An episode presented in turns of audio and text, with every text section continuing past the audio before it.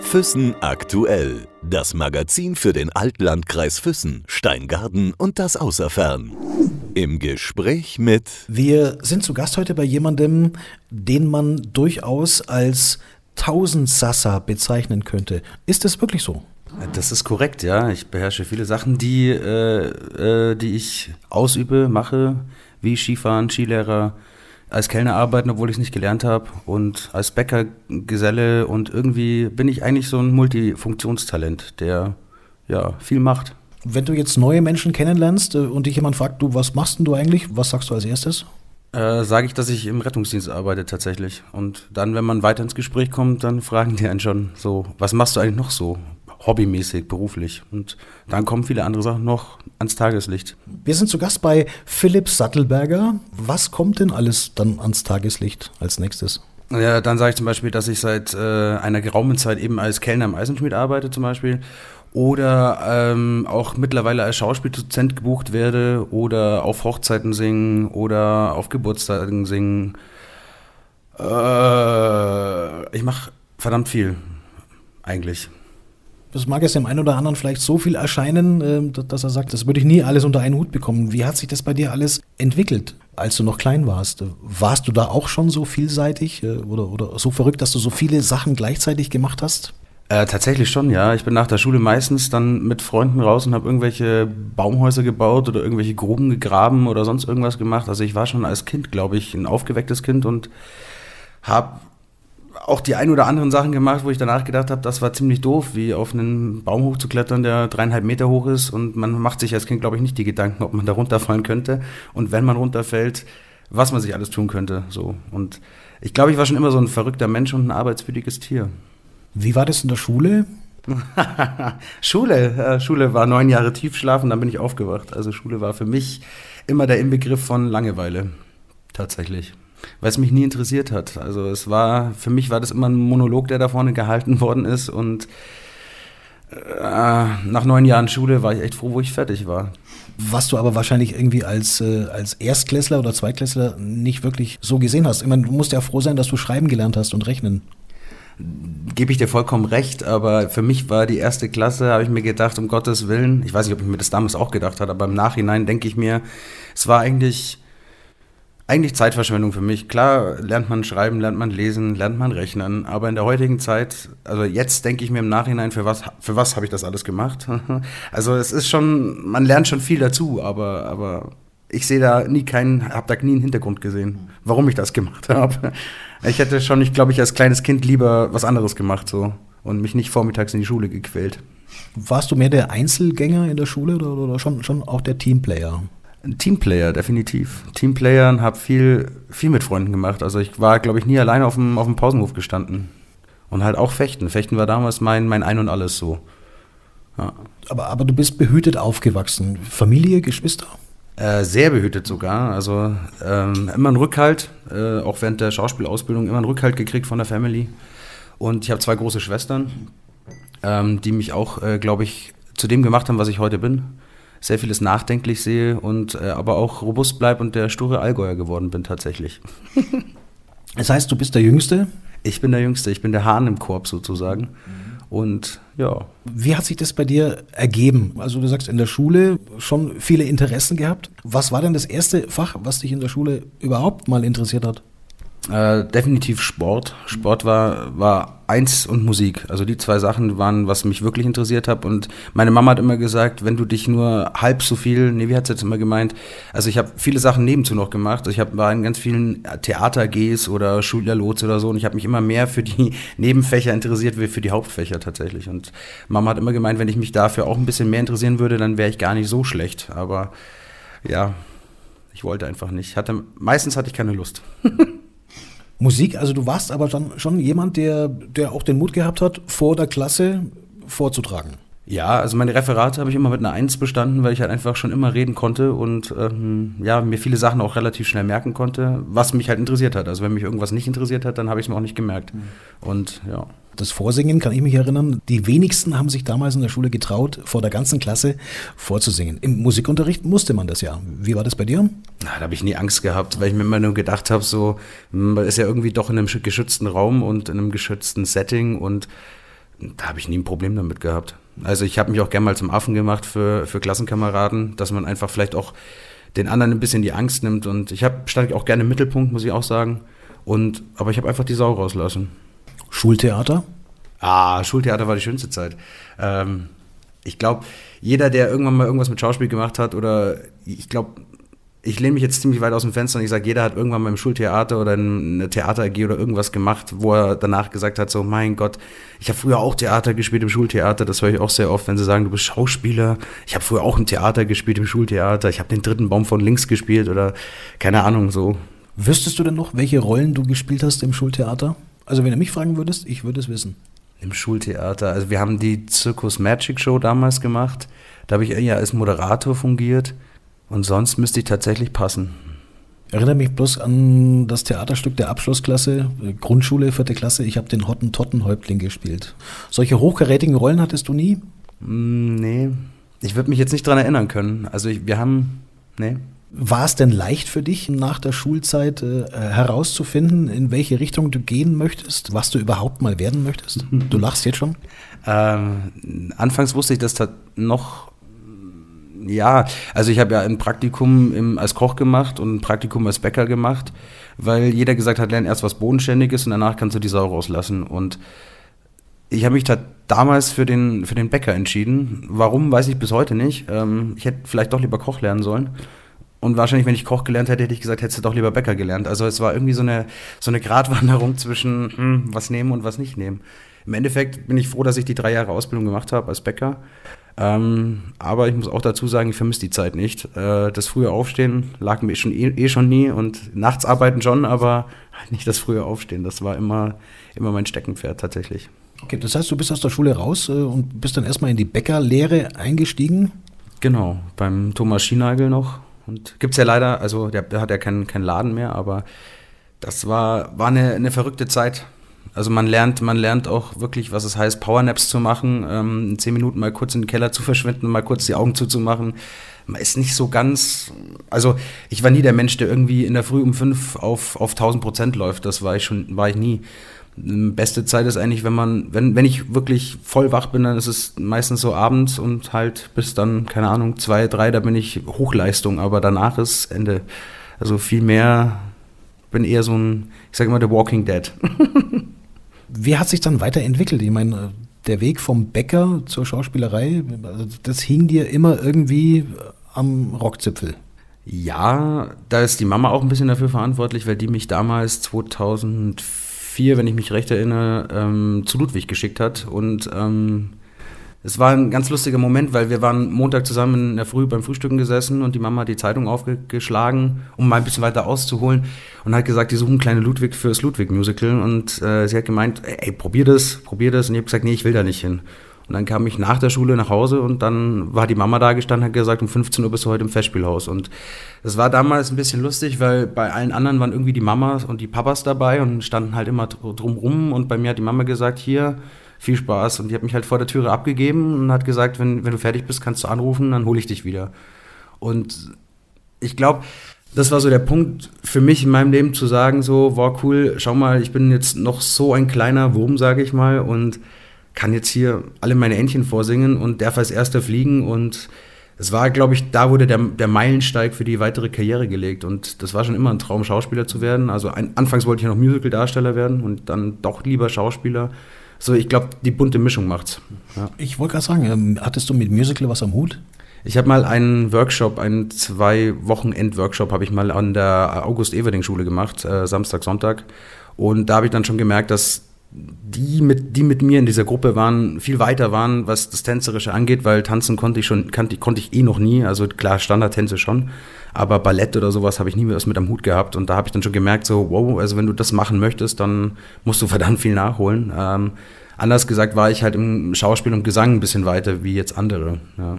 Aber Musical war relativ schnell abgehakt und dann habe ich mir gedacht, boah, Schauspieler ist eigentlich auch ein cooler Job. Ja.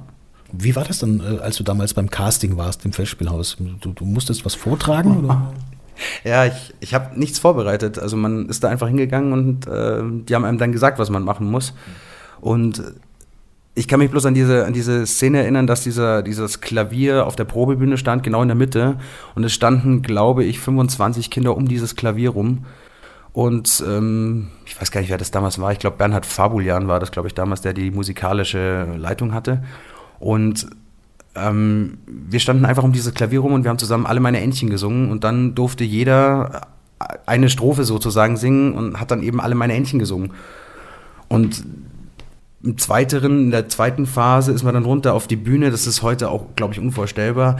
Äh, hat man ein Fluggeschirr anbekommen und wurde dann an dieser, ja, an dieser Traverse nach oben gezogen. Und ja, und ich stand halt irgendwie immer dummerweise gleich in der ersten Reihe und äh, lustigerweise haben sie mich dann immer angeguckt und haben gesagt, der fängt an. Und ich habe mich halt nie irgendwie geweigert oder so, sondern gesagt, ja, ich habe voll Bock darauf, ich mache das. Und wenn ich da heute zurückdenke, es war einfach, einfach eine lustige, lustige, lustige Zeit da unten, ja. Weißt du noch, wie es dann gewesen ist, äh, wo du dann tatsächlich zum ersten Mal vor Publikum in dem Musical dann gespielt hast? Also ich kann mich an eine, also an meine erste, an meine erste Show kann ich mich so jetzt nicht mehr ganz genau erinnern. Ich weiß bloß, dass ich relativ viele lustige Momente hatte in verschiedenen Shows. Ähm, Jan Ammann und ich sind schon mal hängen geblieben oben, weil irgendwas mit der Technik nicht gepasst hat. Dann bin ich einmal mit dem Fluggeschirr, in, früher ist man noch unter diesem Tisch durchgekrabbelt äh, und dann bin ich einmal mit dem Fluggeschirr am Tisch hängen geblieben und kam dann nicht mehr weiter und bin dann äh, ja mehr oder weniger unterm Tisch äh, hängen geblieben und habe dann von da unten gesungen. Also es waren so viele, so viele unfassbar geile Erfahrungen, die man da unten machen durfte, als wirklich kleiner, kleiner, kleiner Mensch. Ja. Das sind ja so Momente, jetzt hast du was angesprochen, eben, wo man äh, sehr viel improvisieren muss. Das heißt, der Zuschauer, der in dem Moment, an dem Abend in der Show ist, der kriegt das natürlich mit. Aber als Darsteller ist es ja so, dass man diese Situationen und diese Szenen auch mehrfach durchlebt, weil man ja jeden Tag spielt. Wie haben denn die anderen reagiert? Wie hat Arman reagiert, als du da hängen geblieben bist? Im ersten Moment haben wir uns beide nur angeguckt und haben gedacht, so, boah, also früher hat man ja die Hand des Königs nehmen müssen, dass der sich umdrehen konnte. Und ja, ich glaube, der erste Moment war für uns beide erstmal so, was passiert jetzt? Weil es auf einmal ist stehen geblieben und ähm, ich glaube, wir hingen, also wir hingen locker fünf Minuten, locker. Und das, das, Setting war einfach so witzig, weil erst haben wir beide nur ernst geguckt, weil wir gedacht haben, wenn wir jetzt anfangen zu lachen, wissen die, dass irgendwas nicht passt. Und dann ging der Hauptvorhang runter und der Jan hat dann gesagt, na, kurzer, hängst auch ein bisschen rum. Und das war halt damals so, ja, das war einfach ein lustiger Moment. Ja. Und ich meine, klar, da wussten die Zuschauer auch, dass das ein technisches Problem war, definitiv.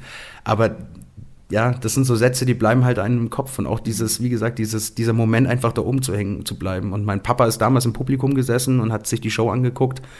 Und neben ihm saß ein Pärchen, die dann gesagt haben, so um Gott, der Arme, der hat bestimmt, der Kleine, der hat bestimmt den Schock seines Lebens. Und dann hat der Papa gesagt, na, na, das hält er schon aus. Das ist mein Bur. ja. Du warst zwölf damals, als du zum ersten Mal den, den kleinen Ludwig gespielt hast? Ich glaube zehn. Zehn, zehn, elf, sowas in dem Dreh. Hat das die Schule irgendwie dann beeinflusst? Was haben die Schulkollegen damals gesagt? Ich meine, das war ja auch ungewöhnlich. Naja, es gab schon immer ein bisschen Neider, die dann gesagt haben, so, ah, jetzt spielt er Musical mit, jetzt äh, lässt er die Schule schleifen. Es gab schon ein paar Momente, wo ich mir dann echt gedacht habe, so, mein Gott, äh, ja, ist halt so. Mhm. Und es gab auch viele Momente, wo ich mir danach gedacht habe, so, ja, ist das halt der Neid oder vielleicht auch so ein bisschen so, boah, jetzt darf der das machen und ich nicht. Und aber da habe ich auch nie drauf was gegeben. Klar ist man mal ein bisschen down, gerade in, in, so einer jungen, in so, so einem jungen Alter fängt man schon irgendwie an, sich da auch schon irgendwie Gedanken zu machen oder so. Aber nein, mit der, mit der Schule hat sich das nie irgendwie überschnitten. Und trotzdem, auch wenn du so jung gewesen bist und angefangen hast mit der Schauspielerei, nach der Schule kam trotzdem zuerst die Bäckerausbildung.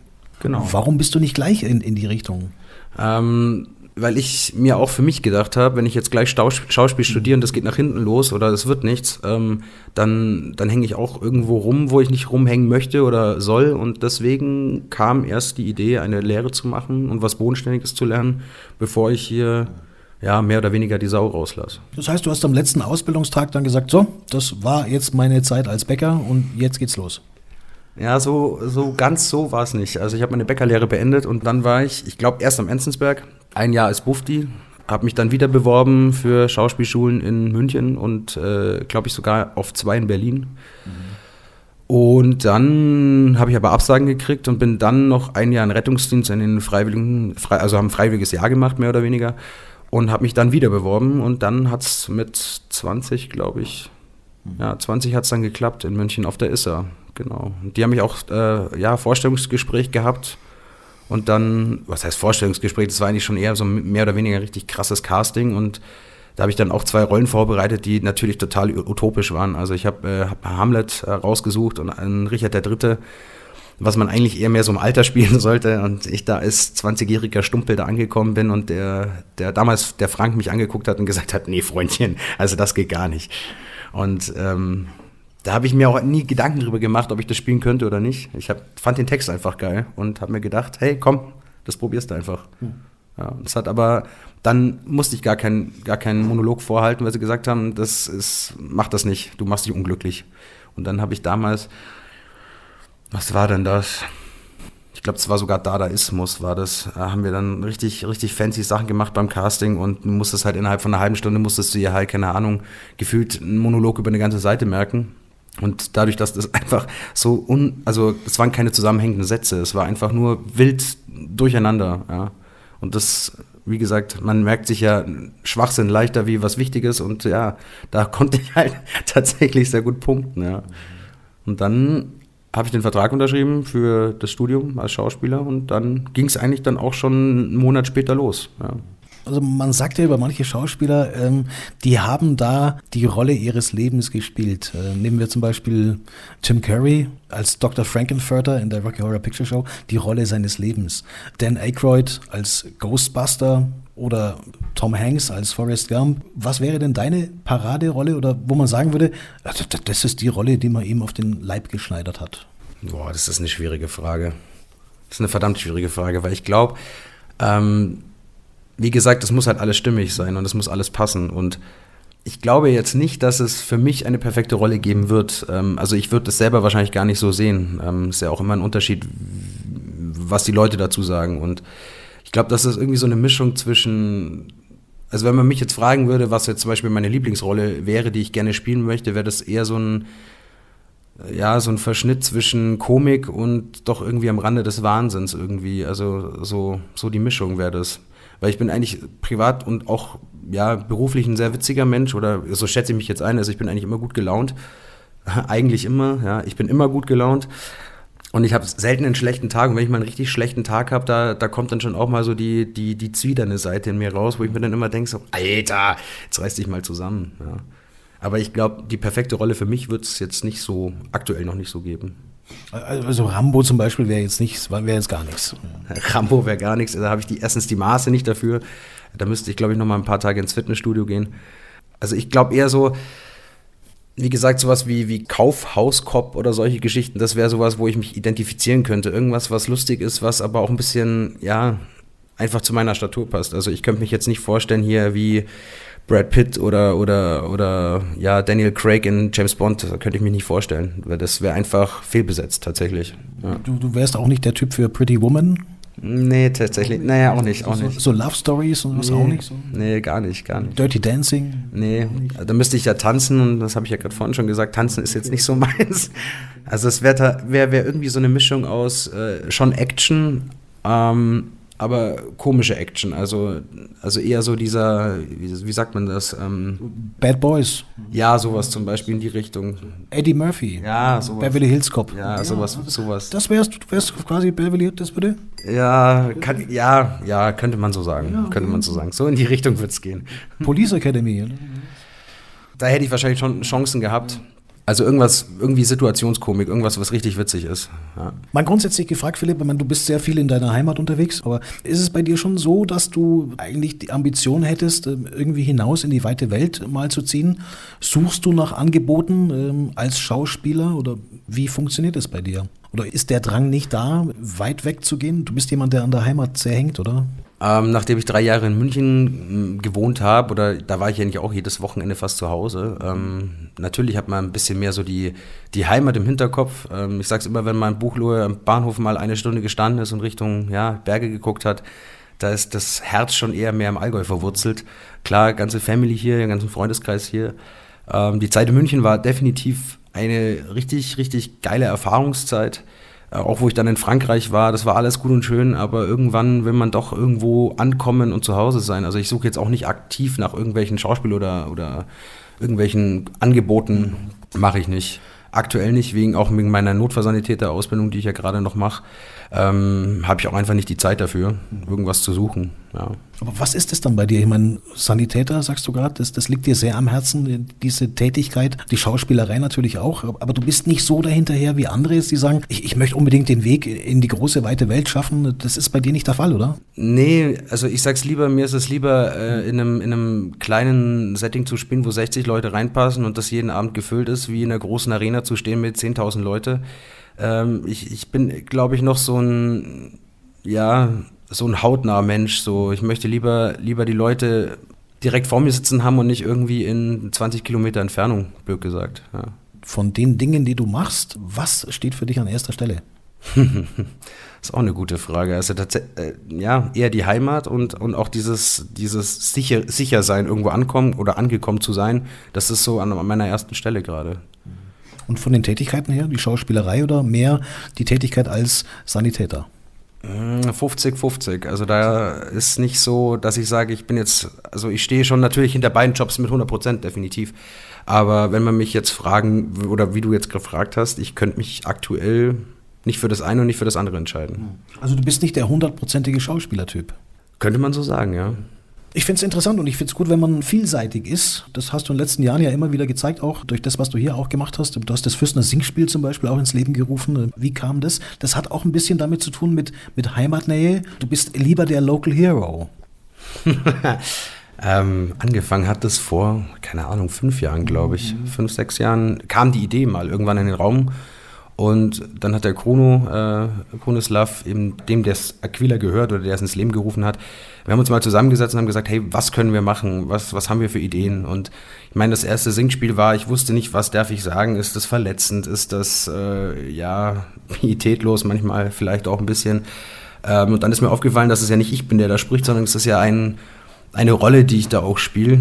Ähm, zwar von mir geschrieben, aber es ist ja nicht direkt ich, der da spricht, sondern es ist einfach immer noch ein, Redner, der das macht. Und ähm, viele haben dann immer, oder was heißt viele, zwei, drei Leute haben dann immer gesagt, Alter, bring das nicht, das ist total verletzend. Und dann habe ich halt auch zu denjenigen gesagt, ey, pass auf, das ist eine Rolle, die ich da spiele, das bin nicht ich, das ist einfach, ja, das ist schwierig.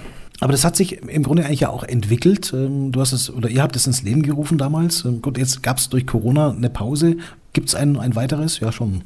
Also es sind wieder drei geplant. Äh, anfangs war es ja bloß eins, dann waren es irgendwann zwei und jetzt sind es drei, weil auch die Nachfrage so groß ist. Und das ist natürlich auch schön zu hören, wenn, wenn natürlich sagen, oh, wir haben keine Karten mehr gekriegt. Das ist natürlich für die, die keine Karten gekriegt haben, blöd. Aber mich freut es, dass ich dann eigentlich die drei Abende oder beziehungsweise letztes Jahr waren es ja bloß, war es ja bloß einer und die anderen waren es ja bloß zwei, aber wenn die ausverkauft sind, das ist für mich viel, viel mehr wert, wie wenn ich jetzt, keine Ahnung, das Festspielhaus miete und sage, ich mache hier jetzt ein, ein, eine große Veranstaltung für alle, weil halt auch viele sagen so, du musst einen größeren Raum machen, sage ich so, nee, will ich nicht, ich will das genau in dem Setting haben, weil das halt einfach man kennt die Leute, man sieht die Lacher, man sieht die Reaktionen besser. Und wenn ich jetzt im Festspielhaus stehen würde, dann würde ich die Reihe vielleicht bis Reihe 4 sehen und die, alles, was dahinter ist, so die Reaktion gar nicht mehr mitkriegen, außer man lacht oder man klatscht. Ja. Aber die, die Gesichtszüge sind ja das Spannende eigentlich an diesem ganzen Abend. So, ja.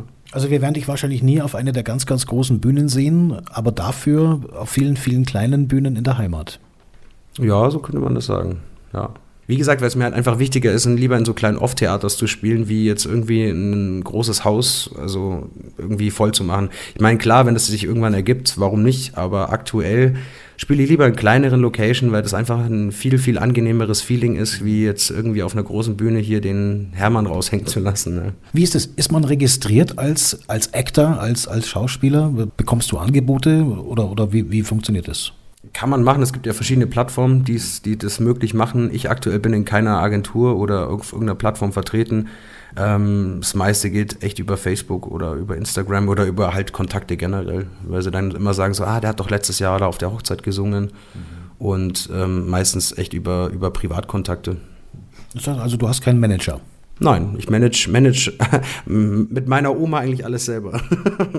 ja. Das heißt, also du legst gar keinen großen Wert drauf, dass irgendeine große Filmcompany oder ein Theater auf dich zukommt und sagt, ey, wir hätten dich gerne irgendwie, du wärst perfekt für die und die Rolle. Muss gar nicht sein oder legst du es darauf an? Ich leg's nicht darauf an. Also wenn jetzt, wenn ich ein Angebot kriege, werde ich mir das natürlich durch den Kopf gehen lassen. Ähm, das auf alle Fälle, aber ich lege das jetzt nicht, nicht, ja, ich meißel das jetzt nicht in den Stein, sagen wir es mal so. Also du bist einer von der Sorte, die es nicht an die große Glocke hängen, die, die das gerne machen, aber für die das nicht die große weite Welt bedeutet.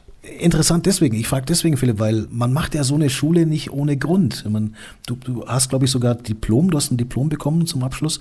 Das, das ist ja schon mal eine gewisse Auszeichnung auch und, und auch ein gewisses Zertifikat, sage ich jetzt mal, dass man das, was man tut, nicht schlecht macht. Das war die Bestätigung, ja. Das Diplom war die Bestätigung eigentlich dafür, dass man ja, dass man das schon gut gemacht hat, aber ähm, ich sage immer, ein Diplom ist nicht alles. Äh, das ist genauso wie ein Zeugnis. Ähm, man muss auch mit Herzblut ein bisschen hinter der Sache stecken und ja, wie gesagt, ich renne jetzt nicht irgendwie eine Rolle hinterher oder mache da irgendwie viel draus, aber wie du auch gerade vorhin schon gesagt hast, mache jetzt nicht den großen Hehl draus. Ich meine, wenn mich jemand fragt, ob ich da mitspielen möchte, dann schaue ich mir das natürlich an und sage dann auch ja oder nein. Ähm, aber wie gesagt, ich mache keinen Hehl draus. Ja. Also würde sich der ein oder andere vielleicht denken, ja, warum macht er dann die Schule? Warum, warum macht er dann ein Diplom? Ich glaube, weil ich mir das während meiner Ausbildung dann ist mir das schon bewusst geworden, was das eigentlich für viel, wie viel Arbeit das eigentlich ist. Und wenn ich jetzt ähm, Kollegen aus dem Festspielhaus angucke, die halt wirklich die ganze Zeit von A nach B und von C nach D pendeln und heute in München spielen, morgen in Berlin, übermorgen in Hamburg, ähm, dafür bin ich definitiv nicht gemacht. Ich meine, ich habe das dran oder vier Monate oder viereinhalb Monate mit dieser Frankreich-Tour mitgemacht und das, klar, ist noch ein anderes Land, da spricht nicht jeder Deutsch oder auch nicht jeder gut Englisch. Und ich glaube, da ist mir das eigentlich so bewusst geworden, möchtest du das bis zu deiner Rente machen? Und ähm, lieber, lieber hätte ich ein Festengagement irgendwo gehabt für zwei, drei Jahre, dann hätte ich tatsächlich mich auch für, den, für das Schauspiel entschieden. Aber aktuell bin ich lieber zu Hause und spiele Ludwig und spiele nebenzu noch ein paar kleine andere Sachen und mache meinen Rettungsdienst. Und, aber die Frage kommt oft, warum ich, warum ich nicht mehr mache, weil es halt einfach ja, viel Arbeit ist, viel, viel Schweiß, viel Blut, was man reinstecken muss und auch, auch viel Energie reinstecken muss. Und ähm, klar, die, die würde man auch irgendwie aufbringen und so. Aber aktuell, so wie es jetzt ist, fühle ich mich pudelwohl und genieße das eigentlich mehr oder weniger. Ja.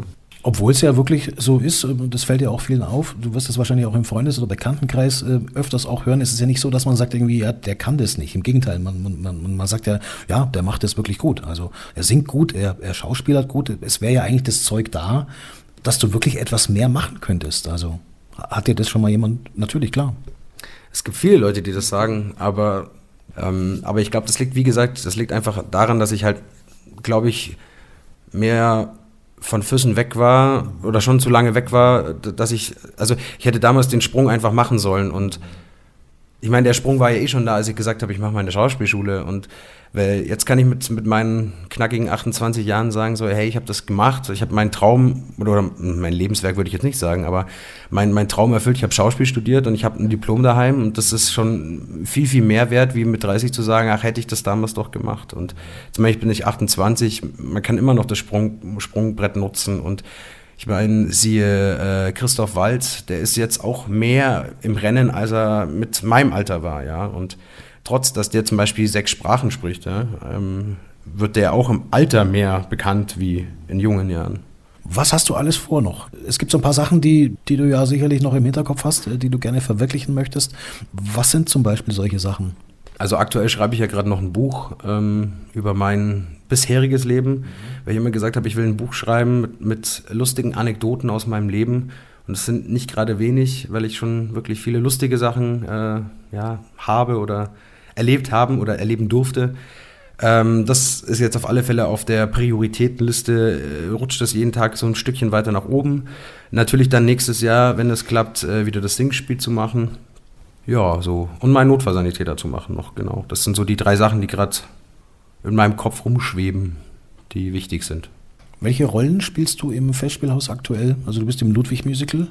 Das ist korrekt. Im Ludwig-Musical spiele ich aktuell den äh, Ensemble-Track äh, mit, also äh, männlich 1. Das heißt M1 die Rolle ist eine, äh, ja, ohne den geht nichts, sagen wir es mal so, weil der muss die Sophie nämlich halten bei der Krönungsszene. Ähm, dann spiele ich den Wanderpol und äh, ab und zu bei Gelegenheit noch den Graf Hollenstein.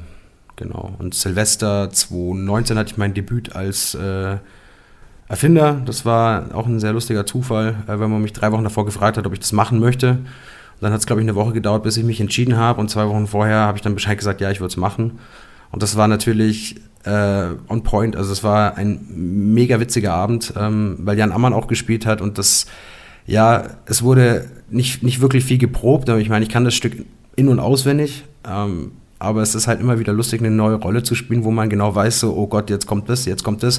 Und man, man schaltet dann irgendwann den Kopf aus und wird dann irgendwie unkonzentriert und fängt dann an, lieber ja, Schritte zu machen, die man eigentlich so nicht einstudiert hat. Und das war ein, ein sehr lustiges Silvester. Ist grundsätzlich, muss ich auch mal fragen, ist grundsätzlich alles einstudiert? Äh, oder anders gefragt, wie viel ist einstudiert und wie viel ist improvisiert?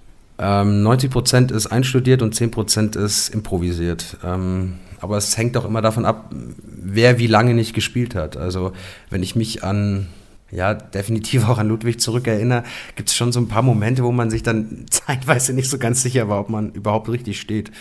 Ja. Das war, wo ich jetzt wieder angefangen habe, im August, glaube ich, habe ich zweimal gespielt als M1 und ich habe davor die Rolle ein halbes Jahr oder, nee, glaube sogar länger nicht gespielt. Und ähm, ich habe mir gedacht, so, ja, ja, das kannst du schon, das liegt ja hier im Blut, das, das kennst du alles. Und auch bei der Probe bin hat alles geklappt und dann bei der Show bin ich dann einmal in die falsche Richtung gelaufen und ähm, bin halt dann mit der Sissi kollidiert. Ich meine, das hat man nicht gesehen, aber es war halt lustig, weil alle drehen nach links und ich bin nach rechts gegangen und ähm, das merkt man schon selber, dass es nicht gut war. Aber Merken das die Zuschauer? Ich glaube, wenn du das Stück gut kennst, dann kriegst du das schon mit, dass irgendwas nicht gepasst hat. Aber dadurch, dass das nur so eine Millisekunde war oder ja, vielleicht, oder vielleicht waren es auch fünf Sekunden, aber ähm, ich glaube, ein Blick verrät in dem Moment mehr als der Schritt. Und ähm, wenn halt der Darsteller dann die Augen nach oben reißt, dann weißt du ganz genau so, ups, da ist was schiefgegangen. Ja. Das ist dann das Improvisieren, das habe ich gemeint. Das, also, aber da sind alle irgendwie gefragt. Jeder muss irgendwann mal als Schauspieler improvisieren, oder? Da kommt man nicht drum rum. Ist auch eine, eine, eine also improvisieren ist mörderwichtig, weil wenn du nicht improvisieren kannst, dann bist du auf der Bühne verloren. Also es gibt auch eine Schauspielübung oder beziehungsweise bei mir in der Ausbildung haben wir einmal die Woche zwei Stunden Impro gehabt, wo man nur auf Improvisationssachen eingeht und ähm, Schlagfertigkeit. Also Schlagfertigkeit ist natürlich auch das, das Wort der Stunde, sage ich immer. Ähm, da musst du einfach voll wach sein und voll konzentriert sein. Also es gibt immer diese Premieren-Gags und die Denieren-Gags und da kam jetzt auch bei der Schauspielschule, haben die Leute, weil sie mir gesagt haben, die Rolle ist so ernst, die muss mal lachen und die haben mich wirklich eineinhalb Stunden malträtiert, dass ich lache in dieser Rolle und ich hab's, die haben es einfach nicht geschafft, mich zum Lachen zu bringen, weil ich halt so in meiner Konzentration drin war und es waren wirklich gute Gags, ja. Aber ich war so on, also so in mir und mit, mit meiner Rolle beschäftigt, dass ich gar keine Zeit hatte zu lachen, weil mein Kopf schon ja, fünf Schritte weiter war. Ja. Man erlebt, glaube ich, so einiges, oder? Als, äh, als Mensch, der man auf der Bühne steht mit anderen, äh, die auch improvisieren müssen manchmal, ohne dass es der Zuschauer mitbekommt. Also deswegen dein Buch, wie viele Anekdoten sind es denn? Ich glaube, aktuell sind es äh, 38. 38, aber jetzt nicht nur bezüglich Bühne, sondern auch jetzt über meine Lehre als Bäcker, über meine ersten Skifahrversuche am Geigenbichel damals noch und ähm, einfach lustige Geschichten, die ich erlebt habe, wo ich mir danach gedacht habe, oh mein Gott, wie, also manchmal, manchmal frage ich mich schon, ob ich in welcher Zeit ich lebe, weil manchmal bin ich so verplant, dass, dass ich die Welt um mich herum irgendwie vergesse und dann irgendwie so immer der, so der Seiltänzer werde, so, ja. Der Titel Sattelberger packt aus, oder? ja, das Vorwort äh, fängt, glaube ich, damit an, dass ich ein gelernter Bäcker bin, der eigentlich Schauspieler sein will und als Rettungssanitäter sein Geld verdient. Also irgendwie so eine Mischung wird das werden, weil es ist, ja, ich meine, ich habe jetzt mit meinen 28 Jahren schon viel gemacht und, oder durfte viel machen, sagen wir es so.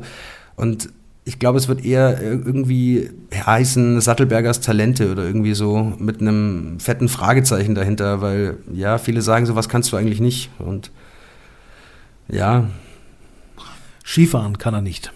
Ja, Skifahren kann er tatsächlich, weil er gibt, er gibt, ja, er gibt ja Skikurs. Mist. Mist. ähm, ja, also ich würde jetzt mal behaupten, schon behaupten, dass ich Skifahren kann. Also ich meine, es wird nicht für, für einen Weltabfahrtsläufer reichen, aber ich komme den Berg gut runter, ohne mich zu verletzen, sagen wir so. Ja.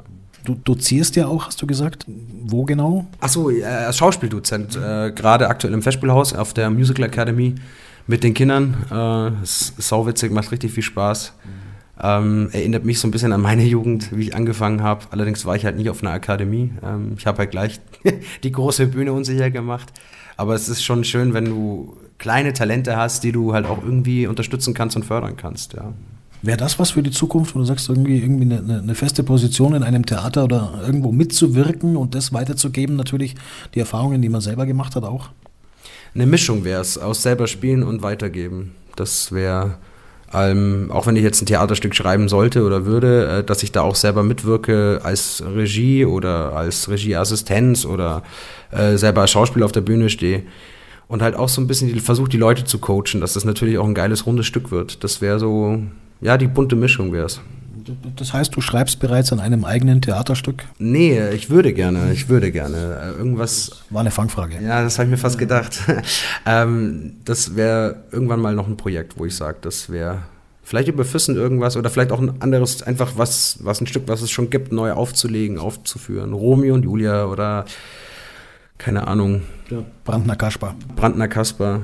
Wobei, ähm, da kann man dem Markus Bader einfach nicht das Wasser reichen. Das, das ist schon, es war schon eine verdammt geile, geile Inszenierung und ich glaube, da ranzukommen, das es wird verdammt schwierig. Ich finde mal ein ungewöhnliches Schlusswort. Vielen herzlichen Dank ähm, für den Einblick, äh, den du uns gegeben hast. Ich glaube, man darf gespannt sein, was noch alles kommt von dir. Alles Gute auf jeden Fall erstmal. Ja, vielen Dank. Füssen aktuell. Das Magazin für den Altlandkreis Füssen, Steingarten und das Außerfern.